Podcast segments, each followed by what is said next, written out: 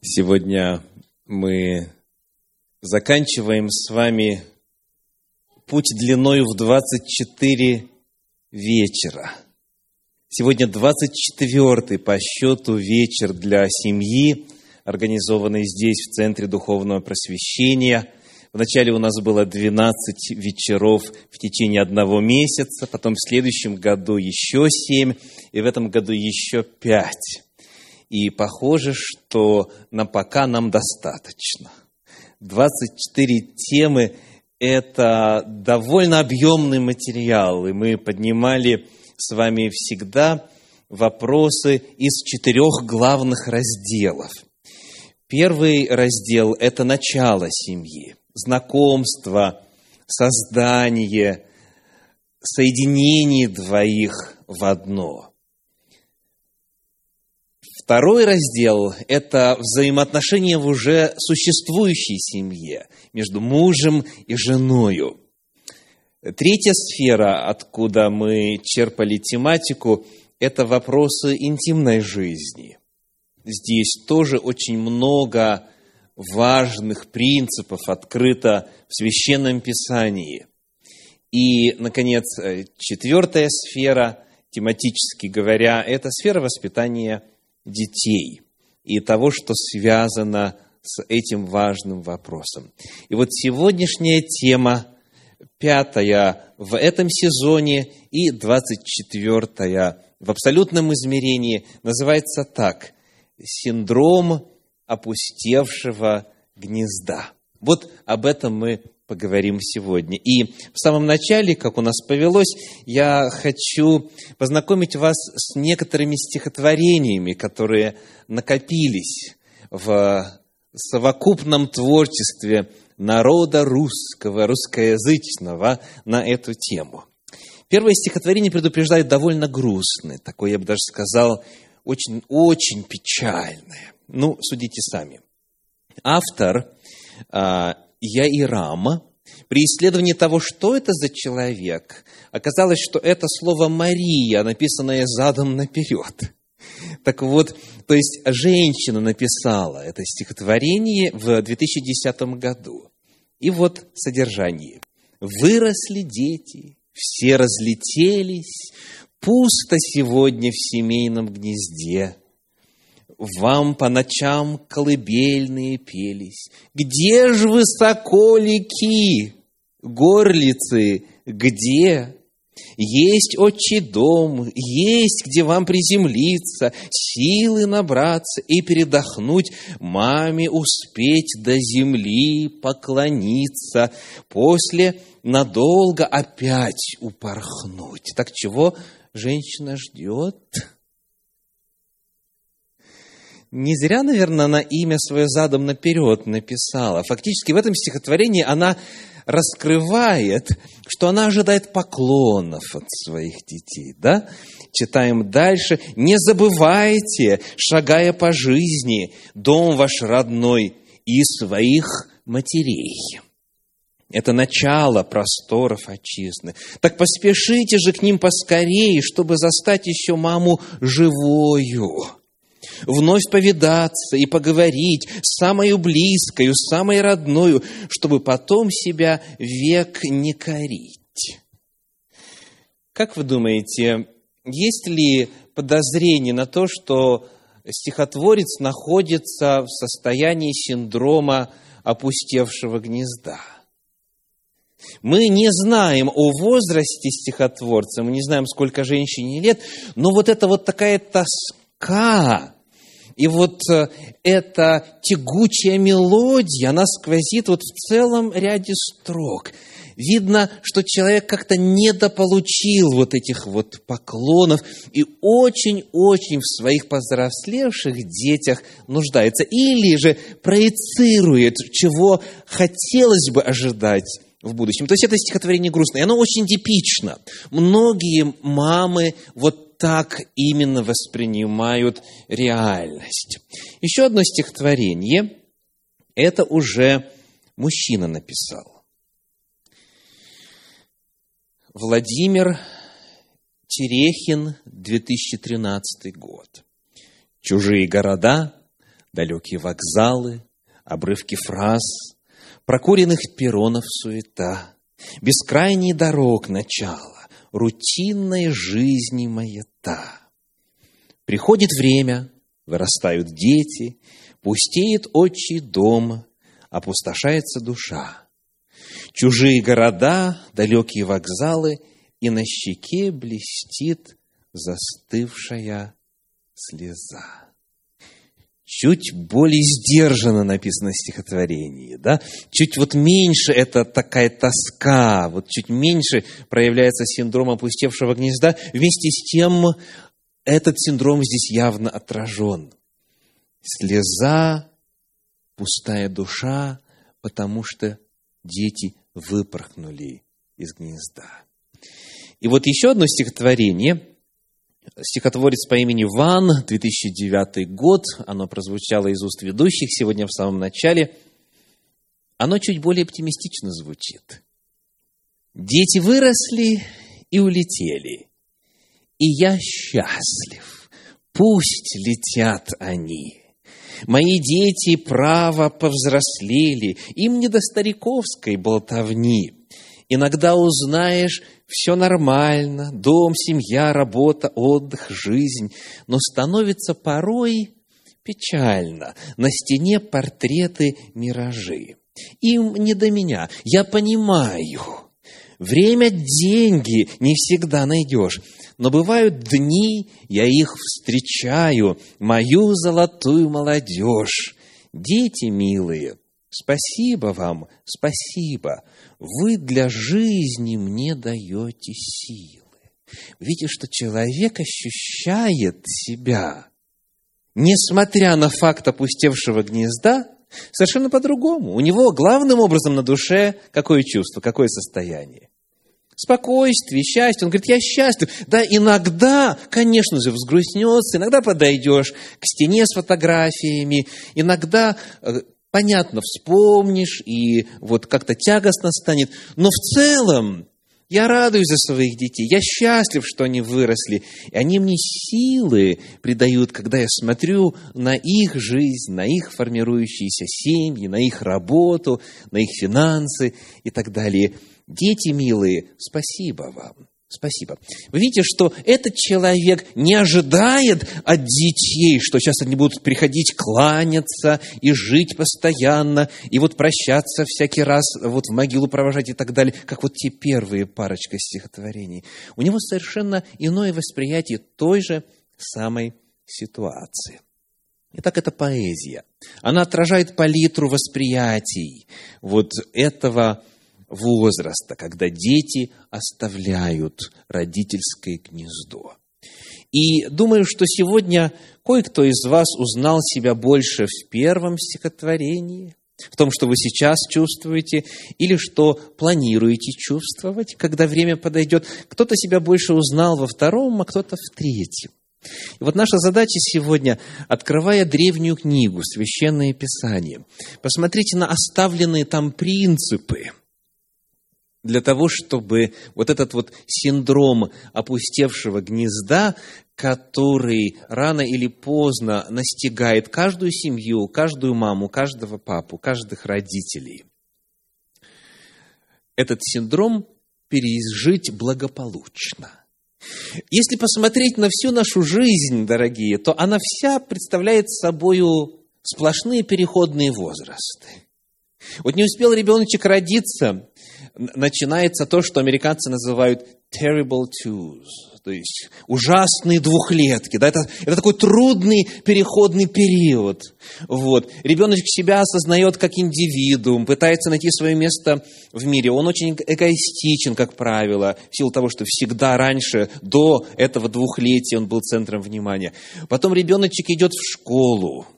Это, это такой переходный период, такая метаморфоза в психологии, во взаимоотношениях с окружающими. Потом не успел ребеночек чуть-чуть подрасти, что начинается? Какой следующий переходный возраст? Подростковый переходный возраст, пубертатный период, и начинается половое созревание, и прыщи появляются, и потом интерес к противоположному полу, и тут надо как-то себя вести, как-то учиться. Не успел этот период закончиться, что идет дальше? Спутника жизни надо выбирать. А потом отцом становишься, матерью становишься. Потом не успеешь оглянуться, кризис среднего возраста. Снова кризис, снова переходный период. А потом смотришь уже, ты уже в статусе бабушки и дедушки. И тут уже нужно заботиться не о том, как себя гормоны проявляют, а наоборот, их уже как-то вот все меньше и меньше становится, и все спокойнее жизнь и так далее. Если посмотреть на нашу жизнь, она вся представляет собой переходные периоды, кризисные периоды. И смотрите, что происходит. Некоторые страдают в каждом кризисе так, как будто он последний.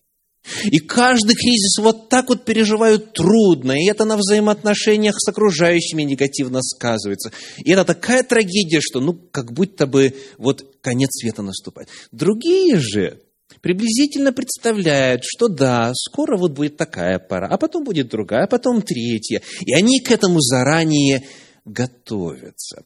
И вот благословенность священного писания Библии заключается в том, что на все возрасты в Слове Божьем есть откровение. Откровение самых главных вопросов, именно принципов, строя на которых свою жизнь можно в действительности, в эмоциональном отношении много нервных клеток сберечь.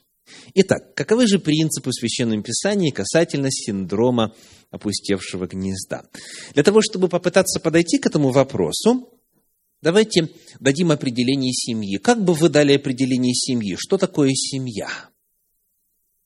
Семья. Совершенно верно. Вот если брать этимологию русского слова, ну, даже это такая шуточная этимология, да? То есть, если мы просто посмотрим на то, как это слово записано, то есть слово «семь», цифра, число, семь и «я». То есть, семья, семь индивидуумов. И тут, конечно, разные люди разное число сюда включают. Некоторые говорят, семь – это, значит, папа, мама и сколько деточек? Пять. Другие говорят, нет, дедушка, бабушка, папа и мама и сколько? Сколько? Трое. Другие говорят, нет, у нас же есть дедушка, бабушка с обеих сторон, да, то есть уже четверо, нас двое, и одного хватит, уже семь. Вот, то есть, ну, в любом случае, что получается, что семья всегда связана с детьми, так? То есть понятие семья, как правило, ассоциируется вот именно с родителями и детьми. Очень интересно, если посмотреть на понятие о семье в английском языке, вот здесь, в Соединенных Штатах Америки. Что такое family? Что такое семья? Вот, например, а, американцы, рассказывая, скажем, о своей семье, могут сказать так. А, After seven years of marriage, we decided to start a family. То есть после семи лет супружеской жизни мы приняли решение начать дословно, начать или организовать семью. А как правильно будет по, по смыслу перевести? Что означает we decided to start a family? Это означает, мы решили завести детей. То есть, в этой культуре есть такое понятие, как couple, пара, есть понятие, как married couple, да, женатая пара, он и она, но они еще не family. Family – это обыкновенно, когда детки рождаются. То есть вы видите, что здесь в этой культуре тоже, как правило, понятие семьи связано с деторождением, с такими категориями, как отцовство, материнство, а, детки и так далее. И вот тогда, если принять такое определение семьи, то люди могут, вот как в переведенной иллюстрации, семь лет прожить вместе, они еще не семья. А семья настоящая начинается только, когда дети появляются. А скажите, что происходит, когда дети вылетают из гнезда при таком мировоззрении? Семьи снова нет. То есть, вот вопрос идентификации, вопрос самоопределения, он чрезвычайно важен здесь, потому что в зависимости от того, как мы называем то или иное явление, мы его, соответственно, так и воспринимаем, и к нему в эмоциональном отношении точно так же относимся. Давайте посмотрим на библейское определение семьи. Книга Бытие, первая глава, стихи 26, 27 и 28. Бытие, первая глава, стихи 26, 27, 28. Это отрывочек, к которому мы неоднократно на этих вечерах обращались, потому что это формула семьи. Книга Бытие, первая глава, читаем. «И сказал Бог, сотворим человека по образу нашему, по подобию нашему, и да владычествуют они над рыбами морскими, и над птицами небесными, и над скотом, и над всею землею, и над всеми гадами, присмыкающимися по земле. И сотворил Бог человека по образу своему, по образу Божию сотворил его, мужчину и женщину сотворил их, и благословил их Бог, и сказал им Бог, плодитесь и размножайтесь, и наполняйте землю, и обладайте ею, и владычествуйте над рыбами морскими, и над птицами небесными, и над всяким животным, присмыкающимся по земле. Итак, вот здесь, в этом отрывке, давайте посмотрим на два разных вопроса. Первый. Кем они являются? Вот созданные мужчина и женщина – объединенные супружеским союзом, кем они являются, это первый вопрос. И второй вопрос, что они делают или к чему они призваны, что они должны делать. Итак, кем они являются, согласно отрывку? Они есть образ Божий. Сказано, сотворим человека мы обращали внимание на то, что слово «человек» в единственном числе. Сотворим человека по образу Божию, по подобию Божию. И да владычествуют они.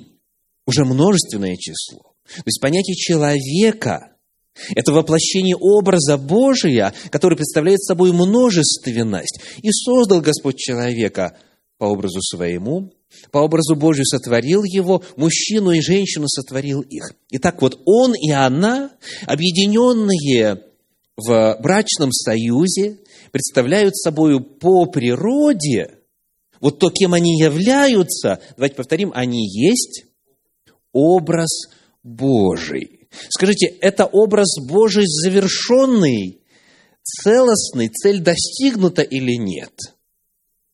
Являются ли они во всей полноте образом Божьим и подобием Божьим?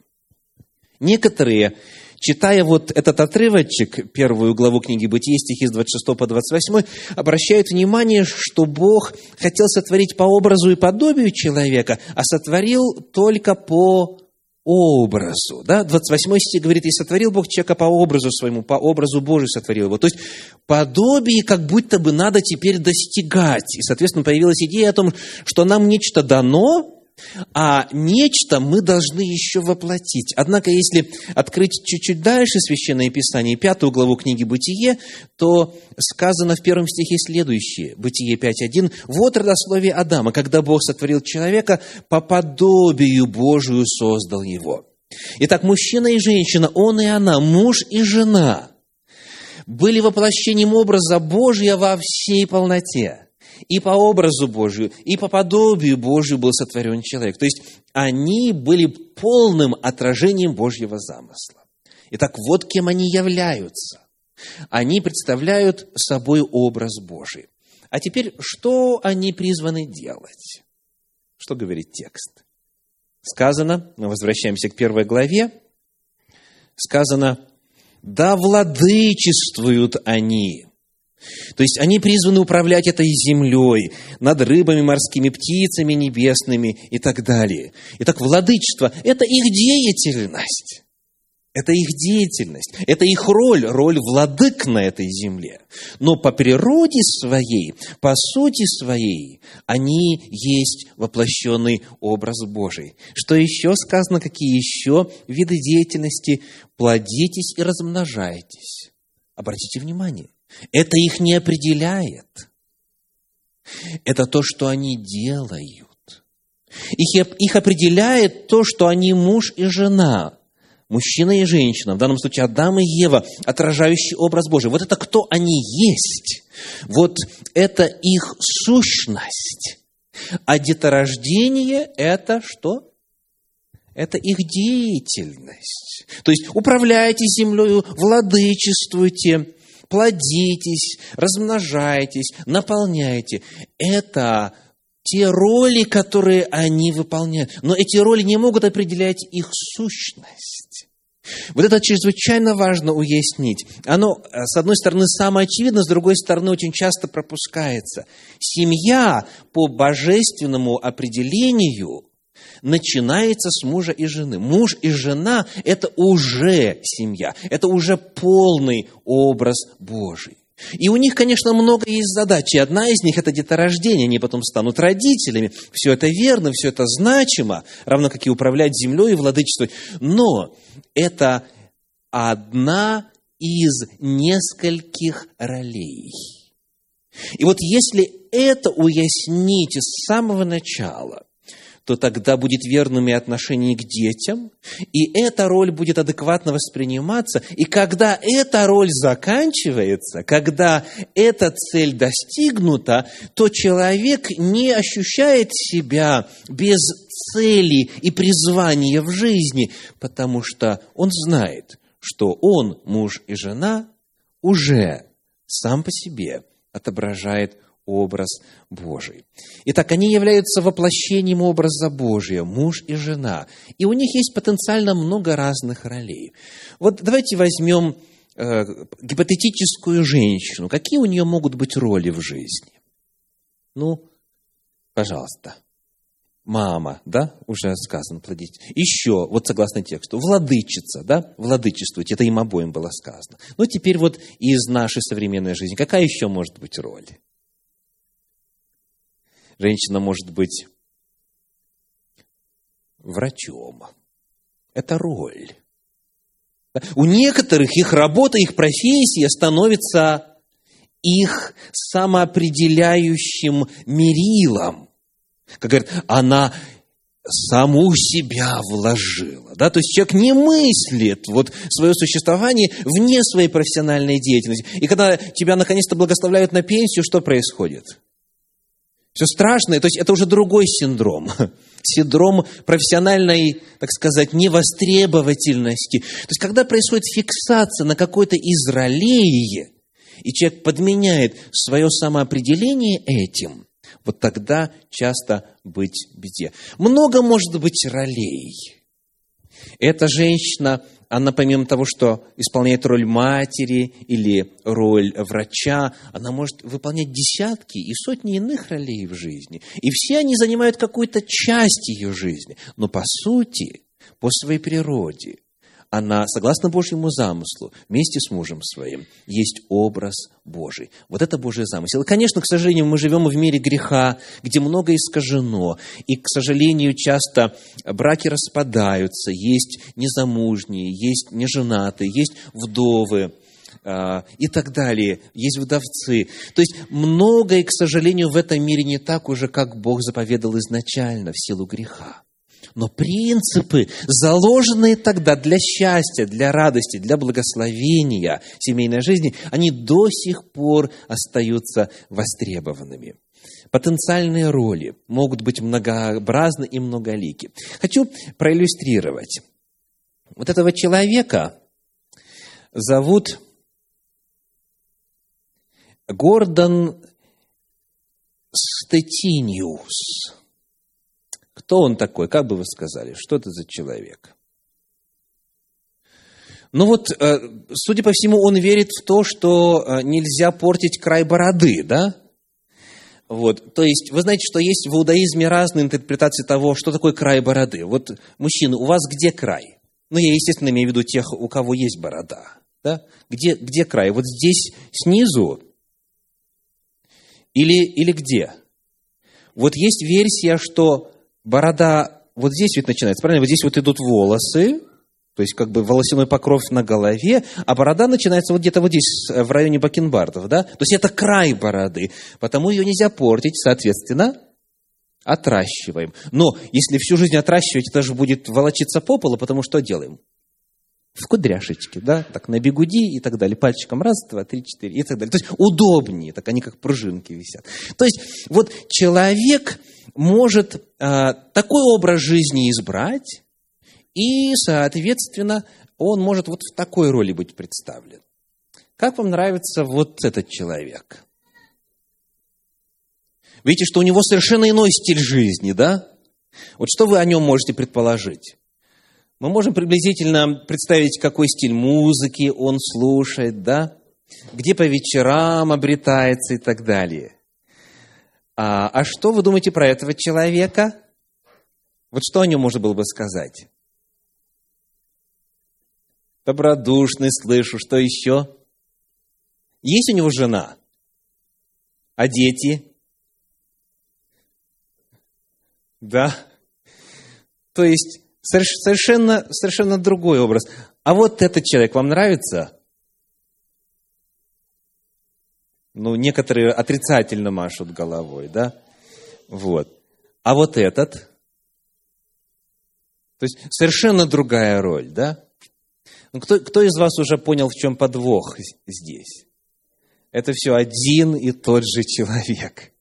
Это все один и тот же человек. Давайте вот э, э, ради, э, как говорится, веселья еще раз посмотрим. Вот. Вот. Это все, это все одно и то же лицо, это один и тот же человек. Вот с бородкой, вот с плетеными волосиками. Ну, а это вот, как говорится, сами судите. То есть, что происходит? Один и тот же человек может играть разные роли, может играть, избрать разный образ жизни. Он человеком от этого не перестает быть. То есть, он по природе, согласно Божьему замыслу, отражает образ и подобие Божие. Но роли могут быть самые разные. И этот вот человек, он этим профессионально занимается. И он перевоплощается удивительным образом. У нас нет времени, чтобы все фотографии посмотреть. То есть, на самом деле, если не внимательно, вот если не высматриваться, то кажется, что ну совершенно другой человек. И менталитет, и образование, и интересы, и так далее, и так далее. Но это все роли, это все одно и то же лицо. Потому, возвращаясь вот к библейским принципам, важно сказать следующее. У мужа и жены, которые созданы Богом как единое целое, как образ Божий, потому что человек, повторимся, это муж и жена. Это он и она, объединенные семейным союзом. Вот у этого вида существа Вселенной может быть много разных ролей. То есть муж и жена – это отражение природы и статуса. А вот мама, папа и так далее, и так далее, это разные роли. Это то, что им предназначено делать. Это то, что им предписано осуществлять в своей жизни. Это деятельность. И путать деятельность и природу никоим образом нельзя, потому что это может приводить к серьезным проблемам. Смотрите, что происходит, если, скажем, вот женщина, возьмем э, для начала женщину, если женщина себя в первую очередь ассоциирует с ролью матери.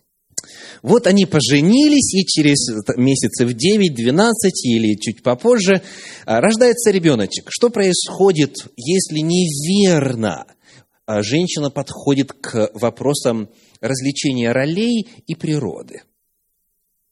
Бывает так, что вдруг сразу же все силы, все внимание, все время и вся любовь и вся привязанность теперь переносится с одного лица, с мужа, на другое лицо, на детеныша.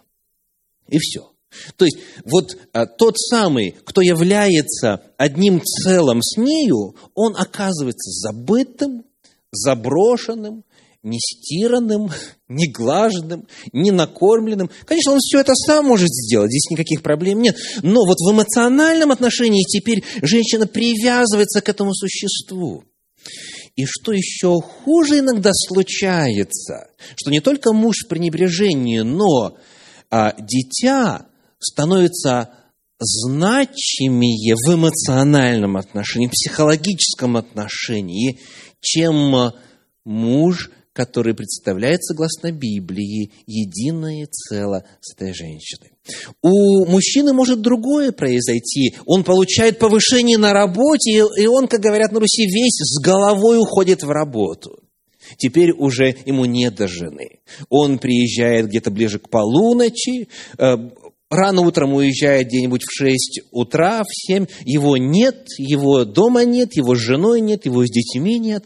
Он подменил свою роль, в данном случае специалиста на работе и так далее, он подменил роль и свою сущность. А его сущность какова? Ты человек. А определение человека, повторим, это муж и жена. Это единое целое, единая плоть. Итак, первый очень важный принцип – помнить, каково определение семьи. Семья – это он и она. Все остальное, что они делают, все иные роли важны, многие из них Богом предписаны, но это роли. Это роли. Это не их сущность. Это первое. Вот если это иметь в виду, и если вот этот э, принцип исповедовать, то тогда намного легче будет, во-первых, подготовиться, а во-вторых, пережить это время, когда дети улетают. Пережить и с легкостью а дальше продолжать взаимоотношения с тем, кто тебе от Бога дан. Еще один очень важный библейский принцип. Давайте посмотрим на книгу Бытие, вторую главу, 24 стих. Бытие 2, 24. «Потому оставит человек отца своего и мать свою, и прилепится к жене своей, и будут одна плоть». Задам вам провокационный вопрос. Кто ближе? Муж с женой или родители с детьми? Вот кто считает, что муж с женой ближе? Можете руку поднять? Что муж с женой. Спасибо. Кто считает, что родители с детьми ближе? Можете руку поднять. Ага, спасибо. Спасибо. Это очень важный вопрос. Вопрос, который тоже зиждется на определенных библейских предпосылках. Итак, а, что текст говорит? Каков статус мужа и жены? Сказано еще раз оставить человек отца своего и мать свою, и прилепиться к жене своей, и будут одна плоть. То есть они названы одной плотью, одним существом, единым целым, неделимым целым. Они соединяются и сливаются настолько, что о них можно сказать эхад в подлиннике. Именно вот это неразделимое единство. Они одна плоть а родители и дети, в данном случае возьмем ситуацию, когда есть мама и ребенок, они были единой плотью 9 месяцев. А потом, начиная с рождения, перестали быть одной плотью. Они разъединились. Если у мужа с женой, напротив, во время венчания они соединяются, чтобы быть э, одной плотью навсегда, то в случае с детьми, если говорить о маме и ребеночке, они являются одной плотью в течение периода беременности, а затем происходит разделение. И для того, чтобы когда вот подрастающий сыночек или доченька уже готовится создать свою собственную семью, чтобы это состоялось, необходимо, чтобы родители заранее знали о том, что их сын или дочь должны что сделать согласно заповеди? Должны оставить отца и мать. Божий принцип гласит, потому оставить человек отца своего и мать свою и прилепиться к жене своей. Для того, чтобы дать новой семье состояться, вот этим родителям, переживающим синдром пустого гнезда, нужно позволить своим детям стать единой плотью с кем-то другим, вот уже с избранником или с избранницей. Если же этого не происходит, если родители по-прежнему считают детей своим как бы продолжением или продолжением себя, если они по-прежнему каждый день на телефоне постоянно требуют отчет, где сегодня был, что ел, в каком состоянии комната и так далее, и так далее, не обижает ли он тебя, не обижает ли она тебя, все ли у вас нормально и прочее, прочее, то это иллюстрация иллюстрация нездоровых отношений. Потому что библейский принцип заключается в том, что вот с момента рождения родители начинают тренировать ребенка к чему? К самостоятельной, отдельной жизни. И для этого есть соответствующие этапы. И на предыдущих встречах мы с вами вспоминали, что происходит в 12, в 13-летнем возрасте, вот в контексте традиции народа Божия. Какие вот есть эти этапы, которые родителям помогают эмоционально подготовиться к тому, что ребенок становится все взрослее и самостоятельнее, и потом они с легкостью или с большей легкостью отпускают ребеночка в плавание. Если они изначально изначально считают, как Библия говорит, что муж и жена – это одна плоть, а родители и дети – это не одна плоть. Их связывают обязательно очень теплые, очень важные взаимоотношения, но они по своей силе и по своей глубине никак не могут равняться с взаимоотношениями, которые замыслены Богом между мужем и женой. Потому, отвечая на вопрос, кто ближе, муж с женой или родители с детьми, библейский ответ будет, безусловно, первый. Муж с женою. Они единая плоть навсегда. И до рождения детей, и когда дети родились, и после того, как дети выросли и оставили родительский дом, они остаются мужем и женой. К великому сожалению, если говорить языком статистики, именно в период, когда дети начинают оставлять а, гнездо родителей, многие супружеские пары разводятся. Почему? Они не знают, чем им друг с другом заняться.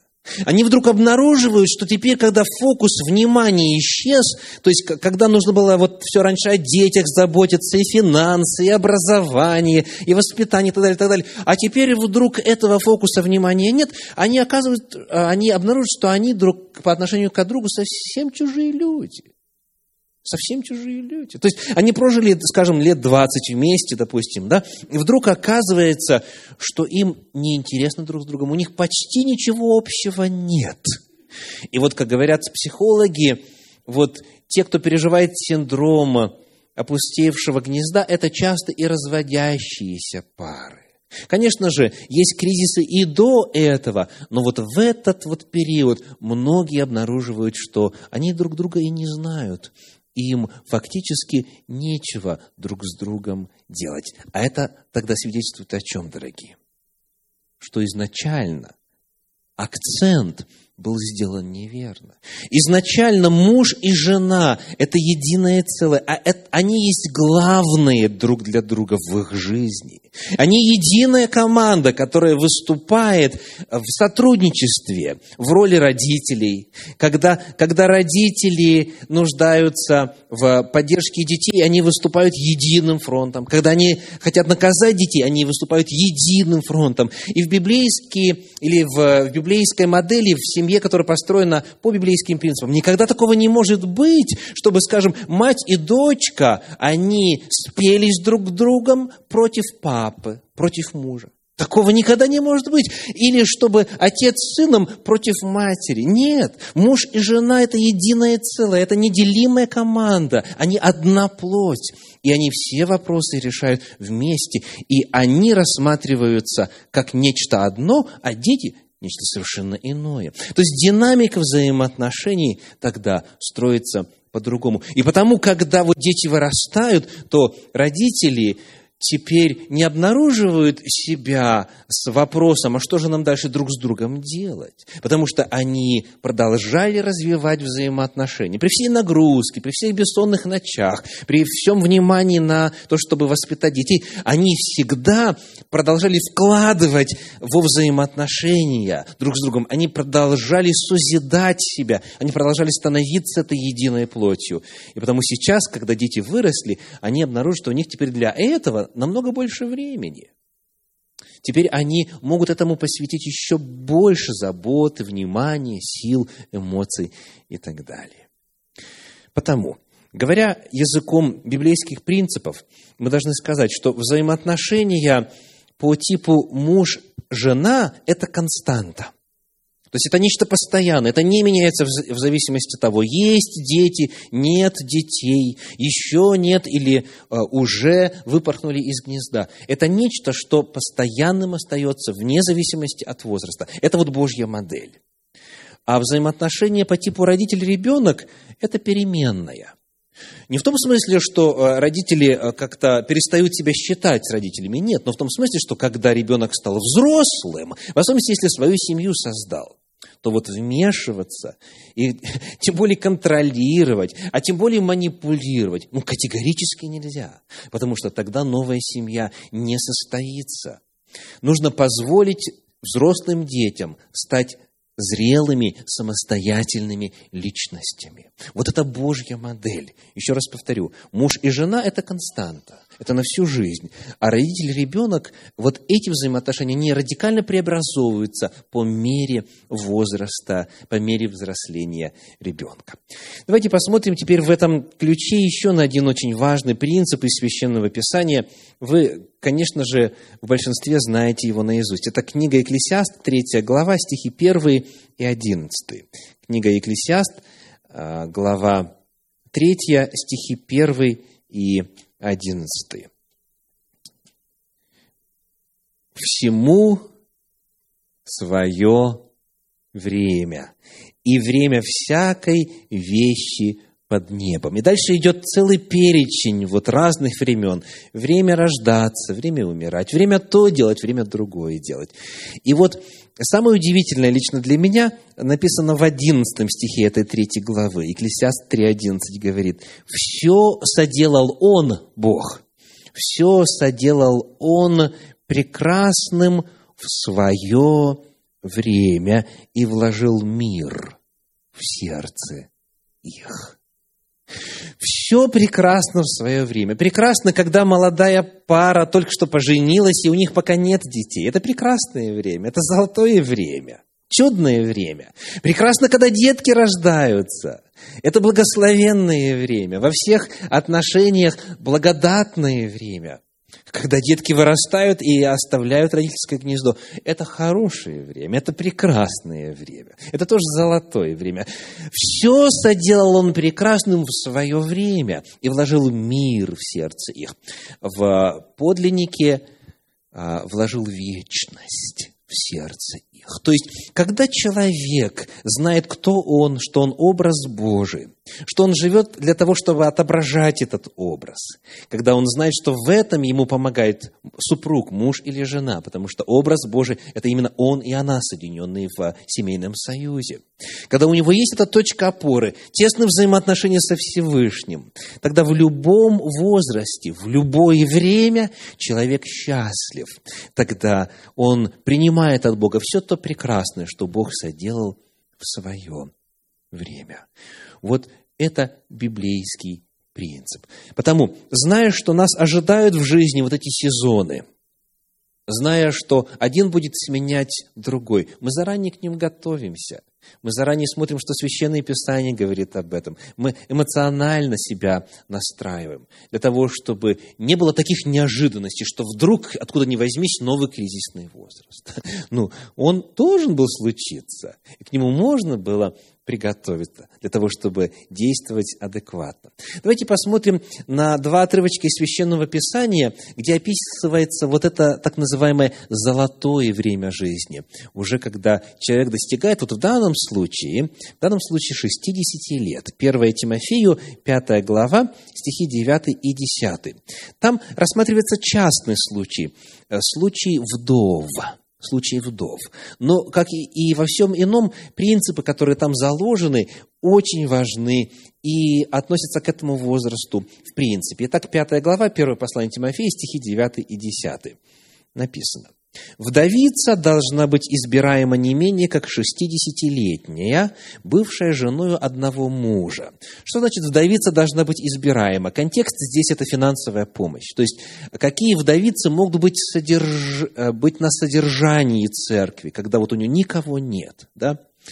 И дальше сказано в 10 стихе. «Известная по добрым делам, если она воспитала детей, принимала странников, умывала ноги святым, помогала бедствующим и была усердна ко всякому доброму делу. Вот скажите, в контексте нашей темы, что здесь обращает на себя внимание? Там сказано, вот таким критериям она должна быть, а, должна соответствовать. И вот фраза «если она воспитала детей», это как одно из дел, как один из видов деятельности, которые перечисляются. Вот э, послушайте еще раз этот отрывочек именно вот в этом контексте. Был у нее такой проект – воспитать детей. Да? И она воспитала. В данном случае ей уже 60 лет. Сказано, воспитала детей, принимала странников, умывала ноги святым, помогала, помогала бедствующим и была усердна ко всякому доброму делу. То есть вы видите, что ее жизнь наполнена. Чем? Служением наполнена. Да, детям послужила, но этот уже период закончился.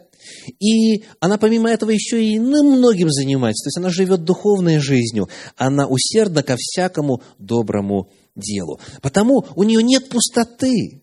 Ей некогда скучать, ей некогда печалиться и ожидать вот поклонов от своих детей, вот этих вот постоянных звонков и так далее. Хотя это все важно. И, конечно же, важно, чтобы родители и дети поддерживали отношения друг с другом, даже когда дети выросли. Но я о другом говорю. Я говорю о том, что вот когда наступает печаль, пустота, ощущение безысходности, когда не знаешь, чем заняться, куда себя деть, когда некоторые родители, вот после того, как дети выросли, чувствуют себя абсолютно ненужными в жизни и получается, что как будто бы впереди только одна мгла и тьма, как вот в некоторых стихотворениях, которые мы читали. Вот это проблема. А когда жизнь человека наполнена созидательными делами, добрыми делами, служением Господу, служением ближним и так далее, то тогда вот а, этот фактор теперь уже меньшего времени провождения с детьми, он не будет трагедией ни в коем случае. Вот еще один пример. Это женщина еще более почтенного возраста. Евангелие от Луки, 2 глава, стихи с 36 по 38. 2 глава, с 36 по 38. Тут была также Анна, пророчица, дочь Фануилова от колена Асирова, достигшая глубокой старости Проживши с мужем от девства своего семь лет, вдова лет восьмидесяти четырех, которая не отходила от храма постом и молитвою, служа Богу день и ночь. Да, у нее был период жизни, когда она радовалась взаимоотношениям с мужем. К сожалению, она стала вдовою. Но жизнь ее в плане смысла и ценности, и осознания полезности своей на этом не закончилась. Она служила Господу. И когда пришло время рождения Мессии, она узнала в младенце, которого принесли посвятить Господу Иосиф и Мария, она узнала Спасителя. И дальше написано так, 38 стих. «И она в то время, подошедшая, славила Господа и говорила о нем, то есть о рождении Мессии, всем ожидавшим избавления в Иерусалиме». Чем она занималась? Как сегодня христиане бы ее деятельность обозначили? Каким термином? Миссионерская деятельность. То есть она рассказывала, благовествовала, делилась радостной вестью о спасении, о Спасителе. Ее жизнь была наполнена. Жизнь, дорогие, настолько многогранна, настолько может быть интересна. Столько много разных ролей есть в жизни. И столько от Господа много интересного и красочного приготовлено. В любой ситуации, в любой ситуации человек принимает решение страдать от этого синдрома в плане психологии или от, от иной тоски, или же принять решение, несмотря на проблемы, на трудности и на горе, и на утере, тем не менее оставаться с осознанием того, кто ты. Ты Божье дитя. Ты Божий сын, ты Божья дочь. Бог создал тебя по образу, подобию своему. В его плане, благом и угодным и совершенном, он предначертал радость семейной жизни и радость детей, и радость внуков. Всему свое время. Но вот эти виды деятельности, связанные с продолжением рода, не должны стать самоопределяющими. Потому что жизнь намного шире и намного многообразнее, чем одна из ролей, одна из функций, которую человек исполняет.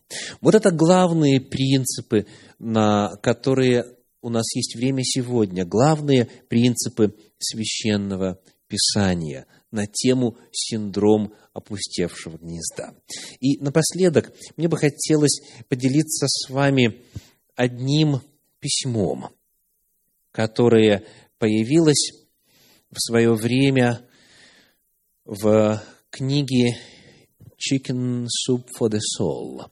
Перевод на русский язык «Бульон для души». Или же она а, вышла, эта серия, также на русском языке в свое время под названием «Исцеление души». И вот одна книга посвящена взаимоотношениям матерей и детей. И вот э, рассказывает человек по имени Эрма Бомбек. Это э, специалист, психолог, и она пишет следующее. Молодая мать пишет. Я помню, вы писали раньше о том времени, когда дети покидают родительское гнездо. Сейчас я прохожу период стирки и мытья грязной обуви. У младшего режутся зубки, подростки дерутся, муж звонит и просит поужинать без него, а я давно уже перестала соблюдать диету. Умоляю, скажите мне, когда это закончится? Итак, вот период жизни у человека, как отражено на фотографии. Какой период? Ну, скажем одно слово, очень напряженный, да, напряженный период. И тут надо, и там надо, и все надо успеть. И вопрос, когда это все закончится? Скажите, живет ли эта женщина по принципу всему свое время, и все соделал он прекрасным в свое время? Нет, она воспринимает свою жизнь как трагедию. Ей кажется, что когда они вырастут, когда уже наконец-то она освободится от этого груза, вот тогда настоящее счастье наступит, да? И вот а, женщина, которая написала а, то, что я читаю сейчас, психолог, имя которое я назвал, она графически описывает, что будет с этой женщиной, которая сейчас жалуется, что и дети надоедают. Вот что она пишет. Хорошо. Однажды настанет день, когда ты закричишь, доведите же вы себя нормально, и они будут вести себя нормально. Или ты скажешь, эй, вы идите отсюда и займитесь чем-нибудь полезным, и не хлопайте дверью. И они не будут больше хлопать дверью. Ты уберешь детские комнаты, наведешь там чистоту. Фантики от конфет не валяются, где попало, белье поглажено и расстелено, игрушки расставлены по полкам, вешалки на местах в шкафу, животные в клетках. И ты говоришь, отныне здесь должен быть порядок. И так и будет. Ты приготовишь потрясающий обед с салатом, который никто не попробует. И пирог, с которого никто не слизывает крем. Еще одна проблема, да, когда дети только растут. Ты говоришь, вот обед для всей компании, и ешь его одна. Ты требуешь, мне нужна тишина в доме, у меня важный разговор по телефону, не танцевать, не визжать, тишина. Вы слышите? В твоей квартире полная тишина. На скатерти ни одного пятна от соуса для спагетти. Постель больше не смята, она ровная до безобразия. Никто не хлопает дверью и не раздражает тебя. Под кроватями не валяется ни одного лишнего носка или гольфа. Больше никто не ползает в манеже, ни одной тревожной ночи над кроваткой больного ребенка, ни песчинки грязи на полу или простыне, ни одной наклейки в ванной комнате. Ни фантика от конфет, ни заколок для волос, ни смятых ботинок или развязанных шнурков. Представь себе, нетронутая помада на полке. Никакой няньки на Новый год. Стираешь только раз в неделю. На кухне чистый пол, никто не крошит хлеб. Никаких родительских собраний. Никого не надо подвозить в школу. Не орет радио. Никто не моет голову в 11 часов вечера. У тебя есть свой собственный скотч. Подумай об этом.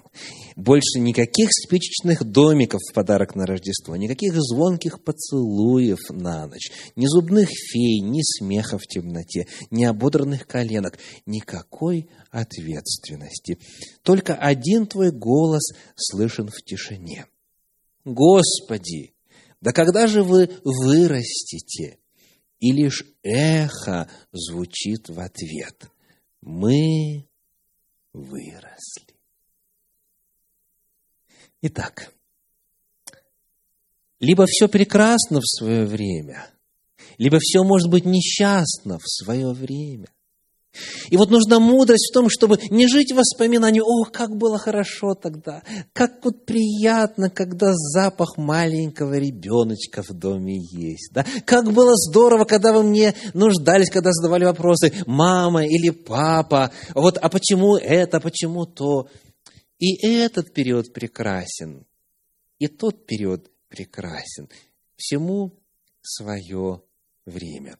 Желаю, чтобы Господь обильно мудростью наградил всех вас, в какой бы период жизни вы ни жили. Жизнь с Господом прекрасна. Он наш Отец, и Он наш Спаситель. И во всякое время Он приготовил для нас радость.